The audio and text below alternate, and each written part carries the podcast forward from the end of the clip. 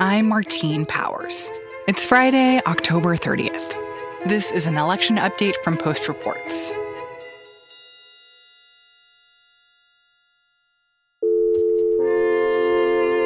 From the newsroom of The Washington Post.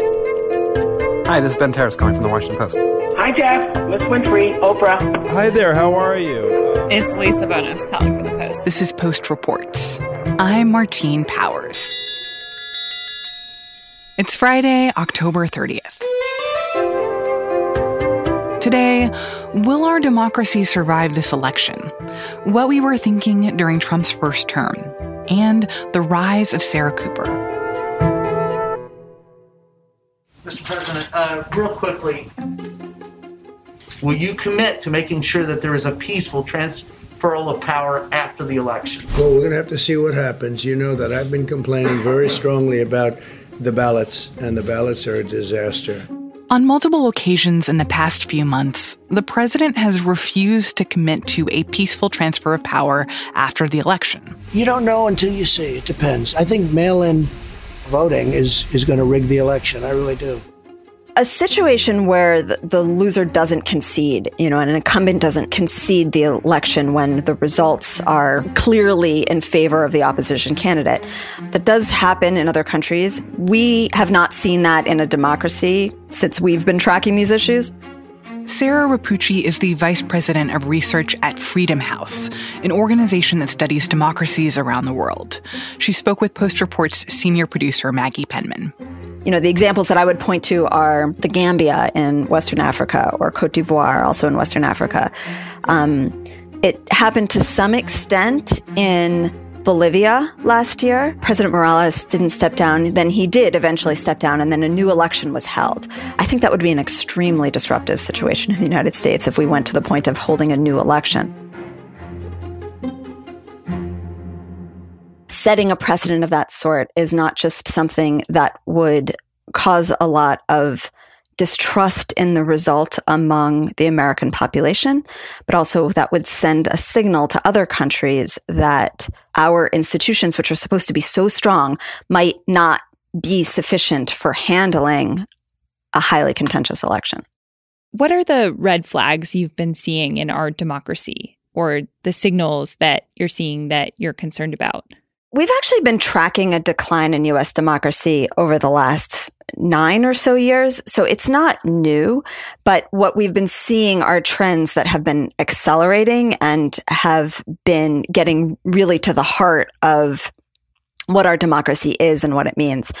So, you know, for years we've we've seen issues with economic equality, we've seen issues with the treatment of minority populations, We've had problems with gerrymandering that have impacted the electoral environment on and off. There have been problems with surveillance.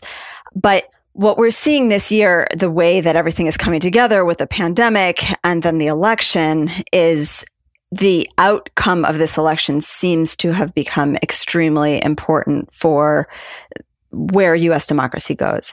And I think that the norms in this country have been shifting over the past few years, but our institutions are very strong and have really resisted a lot of attacks, say on independent media or on the independence of the judiciary. But I think, you know, regardless of who wins this election, we're, we're going to be seeing a, a change in the trend line of democracy in the US. So I think this is something we hear a lot when we talk about our democracy is that, you know, no matter how polarized we are, no matter how much norms might change, we have these very strong institutions and we can count on those. Um, is, is, that what you see, or um, is that something that you see potentially changing in the current climate? You know, norms always erode before institutions. And what we have seen is a shift in people's thinking about what is acceptable. For instance, we used to have a much stronger norm of transparency. People thought that the president of the United States should reveal his tax returns and that that was um, that was accepted as something that people had a right to know. That has changed under this administration.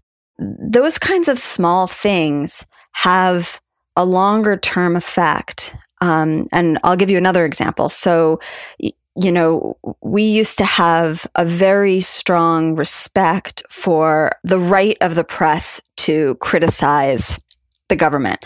And that's not true in every country. That is one of our strongest institutions here in the United States is our, our right to free expression and independent media. The attacks of President Trump over the past four years on individual journalists and on the institution of the press is very new in this country. And those kinds of attacks affect people's opinion of the press and of what role they should be playing and of how they interact with the government. As those norms start to erode, you, you set up a situation where it's much easier for the actual institutions to erode. Um, and what we at Freedom House have seen in other countries is certain things will change behind the scenes. People won't really see a change in their day to day life. And then a switch will flip and it will start to snowball. And then things will start to deteriorate very fast. I'm not saying that's what's going to happen in the United States, but I'm saying that we are in a position where it could happen. And something we've been hearing a lot in recent months is that it's going to take longer than usual to count ballots this year, just because of the pandemic, because of the increase in the number of people who are voting by mail. What concerns do you have about that period between the election and when we learn who won? It's very likely that we will not have a result on November 3rd, on November 4th. And that uncertainty that's going to be generated simply by this process taking longer this year only because there is a pandemic and more people are voting by mail this year. You know, it's not a sign of of irregularities, of fraud, of, of failure of the system, but people are going to start to fear that it is. And that time of uncertainty and the way that the leaders of this country respond to that uncertainty and whether they allay people's fears, make them feel that everything is okay, that the system is doing its um, part in our democracy, or if they stoke those fears and start to seed discontent and doubt and distrust, that is where we will really see the the tension point and the the critical point for the country of which which direction we're going to go. I think a lot of people hear these concerns about our democracy and say, you know, people are being alarmist. Um, our democracy has survived for more than 200 years and it can't just fall apart. What do you say to that argument? So, the US is a very strong democracy. It's, you know, one of the longest established democracies in the world. And the longer your democracy has been around, the more deeply entrenched your institutions are, the more deeply the population feels that they live in a democracy, that that's important to them, the more they will notice when it changes.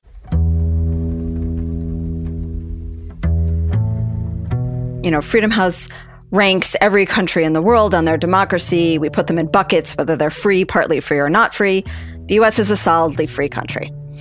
That said, democracy is not an endpoint that you reach and you achieve it and then you don't have to worry anymore. Democracy is something that needs to be cultivated and something that needs to be cared for. And our democracy has not been cared for over the past number of years. Sarah Repucci is the Vice President of Research at Freedom House. Maggie Penman is the Senior Producer of Post Reports.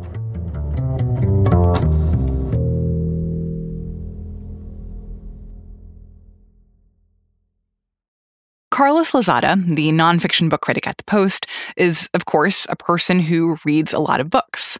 And for the past few years, he has read a lot of books about Donald Trump. In fact, in, in the summer of, of 2015, when Trump was suddenly doing very well in the polls for the Republican nomination, I approached my editor and said, Hey, what if I read a bunch of Trump's books just to see what they tell us about him? And that was just the beginning of Carlos's deep dive into the world of Trump books. He's read biographies of Trump, books about the Trump White House, books written from inside the Trump White House, and also books about what led to Trump, books about the policies and culture and the world that Trump helped create. So, so many books. I say 150, uh, which is probably rounding down. And now, Carlos has taken everything that he's learned from those books and he's captured it all in a book of his own. It's called What Were We Thinking? A Brief Intellectual History of the Trump Era. And it's about why all this writing about Trump matters. Carlos recently had a conversation with our colleague Lillian Cunningham, host of the Washington Post podcast Presidential. I found it really fascinating, and we wanted to feature some of that interview here today. I think that because Trump is so present in public life, there's almost a sense that, you know, even without having read all the books that you've read, that people sort of understand his leadership style. You know they they see kind of every day on the news on twitter how he operates. So you know i'm curious what you feel like are some new insights that you gleaned from reading all these books that you know maybe you wouldn't have absorbed just by being kind of an average citizen observer of the presidency right the the weird thing about Trump is that for all his dishonesty, uh, I mean, one of the books was written by our our fact checking team. You know, that catalogs just the relentless wave of you know falsehoods. Uh, that Trump, for all his dishonesty, there's really not a lot of artifice there. He he presents as he is. In in a sense, it was it was easy to see a lot of this coming. I read several of Trump's own books spanning the the 80s and 90s and and more recently. And yes, these are all ghost written books, but even ghost written books reveal something about the subject, just like like propaganda reveals its intentions, right? In these ghost written books, you you see all the qualities that we've come to know so well of Trump in the White House, his sense of of grievance and his vengefulness, his insecurities, his mistrust of the press, yet his incessant quest for its approval, right? His his willingness to to to deceive, to to denigrate opponents, it's all there. So the the Trump years can be shocking, but if you read his own words, they really wouldn't be all that surprising.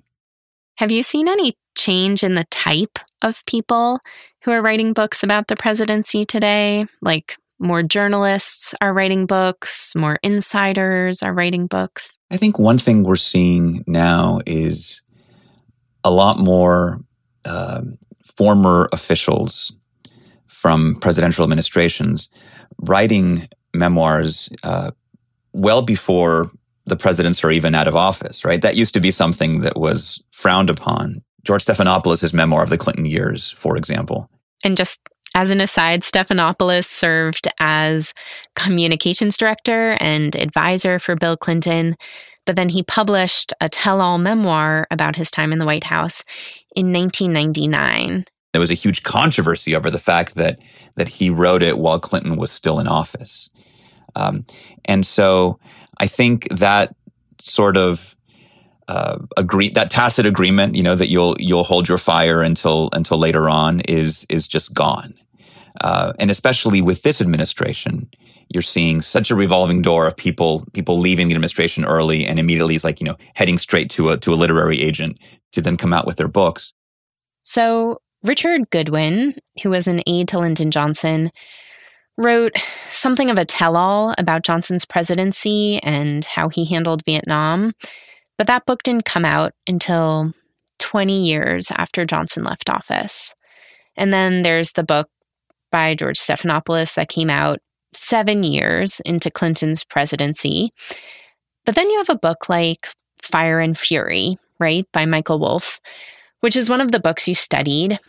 And that came out only two years into Trump's presidency. So for those of us who are, you know, average citizens trying to just better understand the presidency, what do you think we lose and, you know, what do we gain maybe from the fact that it seems like this this publishing process um, of presidential books is getting so sped up. The the rush of books in the moment are exciting and and and certainly helpful, but they're the very first draft of the first draft. The thing about Fire and Fury is that it it was such a it was it was the first. It was such a huge publishing event. It sold like crazy I remember when I got it, I had to basically stay up all night reading it to sort of post my review the next day. Doing, I and I've had to do that several times during the during the Trump presidency. I did that with with um with Jim Comey's memoir, but Fire and Fury sort of set a, a template for a lot of the even more rigorously reported Trump books to follow. You know, it was all about getting the craziest anecdote the, the the mayhem inside the administration and you know people steal documents off his desk or you know like all this all this this kind of chaos inside the White House and yet what I've come to through this process of reading all these books is that the books that have been most meaningful to me have been those that take you out of that bubble we are better served when we don't obsess over President Trump himself, but when we think about what this era, what the forces that led to Trump and Trumpism say about us as a country. Yeah. And so I think that helps explain why, you know, when you review and write about Trump era books, you're really defining that quite broadly, right? You know, it's not all fire and fury. I mean, you include sweeping American history books like These Truths by Jill Lepore mm-hmm. and The Soul of America by Jon Meacham.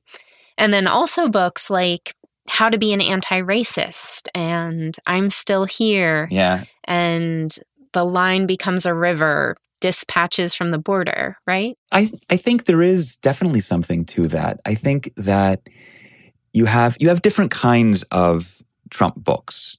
And there are the insider accounts and the and the journalistic accounts that are obsessively sort of zeroed in on what's happening in the White House.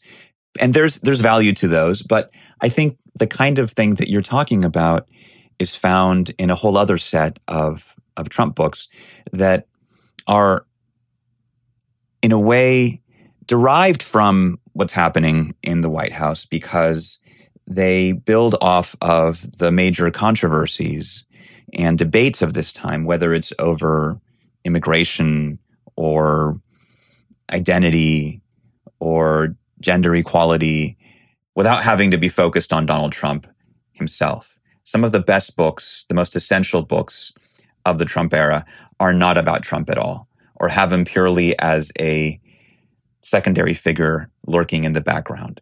When you put all of this together, you know, your dive into the intricacies of the Trump presidency, but also your long traverse through books about the history of the republic and the future of democracy.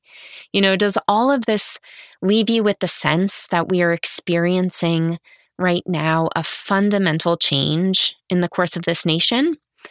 Or does it leave you with the feeling that what we're doing is really just continuing our journey along the same path? I'm reminded of the line that, you know, the the moral arc of the universe is long, but it bends towards justice. And and I think that not just the Trump era, but I think the the American story in general suggests that yes, the moral arc of the universe is long, but it bends towards who knows, right? It it bends towards uh, towards uncertainty. You know, there's no reason to think that things will kind of work out in the end. You know, depending whatever your definition of of of workout is.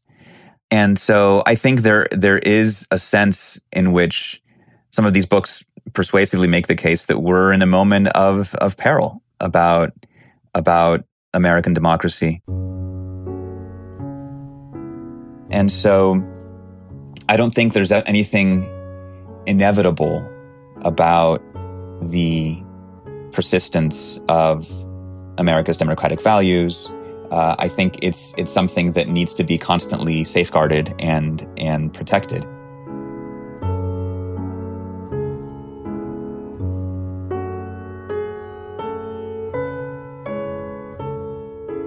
Carlos Lozada is the nonfiction book critic for The Post. Lillian Cunningham is the host of the Post podcast Presidential. By the way, Presidential is an amazing crash course in American history. In 2016, Lillian made an episode about every single US president. Yes, 44 episodes. It features interviews with biographers and historians, and it puts a lot of things in perspective about the traditions, expectations, and tensions around the job of being president of the United States. It's a great podcast to binge listen, and you can find the whole thing by searching for presidential in your podcast app or going to washingtonpost.com slash presidential.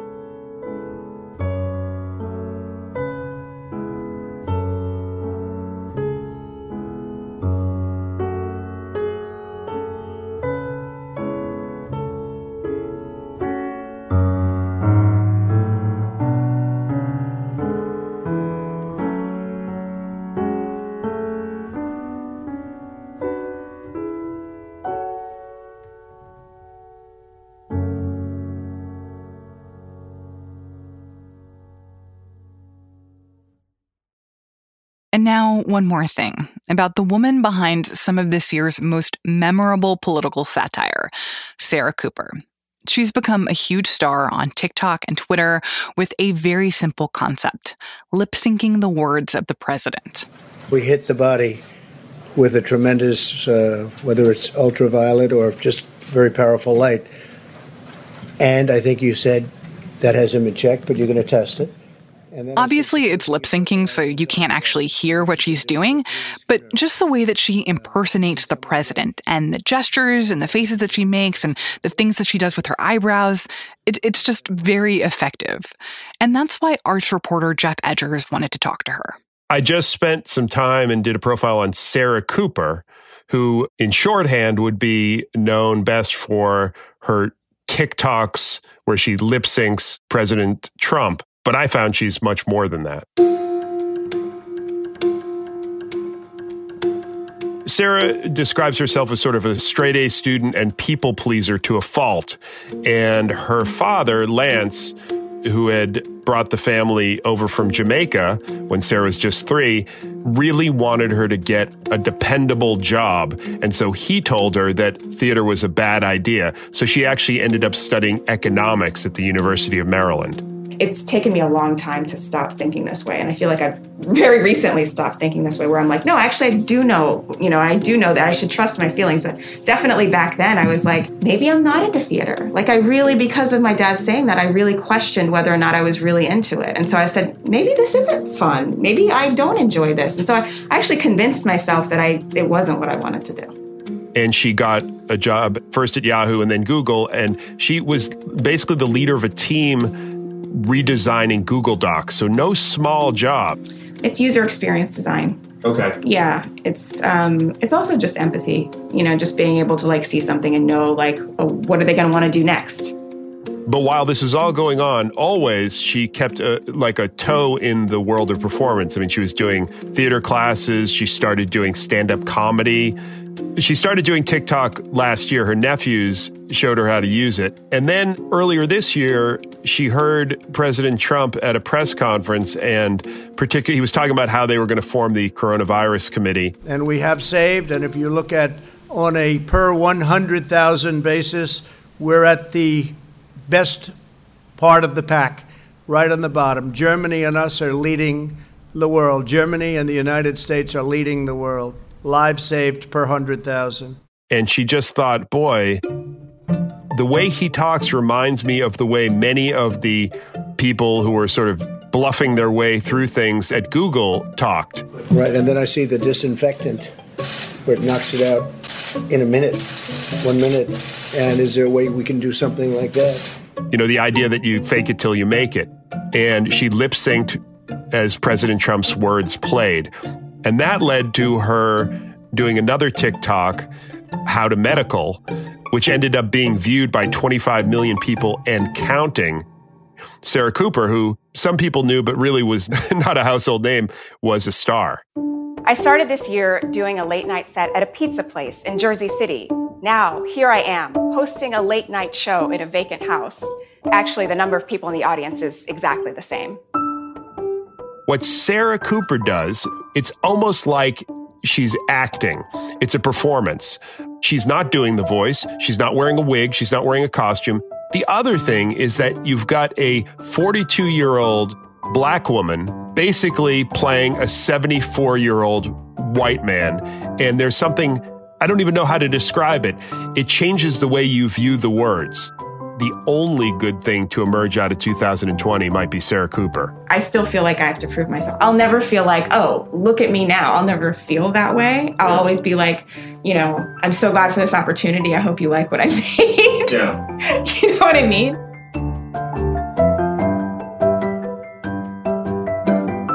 Geoff Edgers reports on the arts for The Post. Sarah Cooper's new TV special is called Everything's Fine. It premiered this week on Netflix.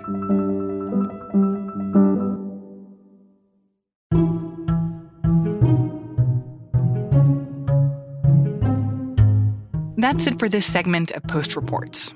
Full episodes of our show come out every weekday afternoon. You can subscribe at postreports.com or wherever you get your podcasts. I'm Martine Powers. Thanks for listening.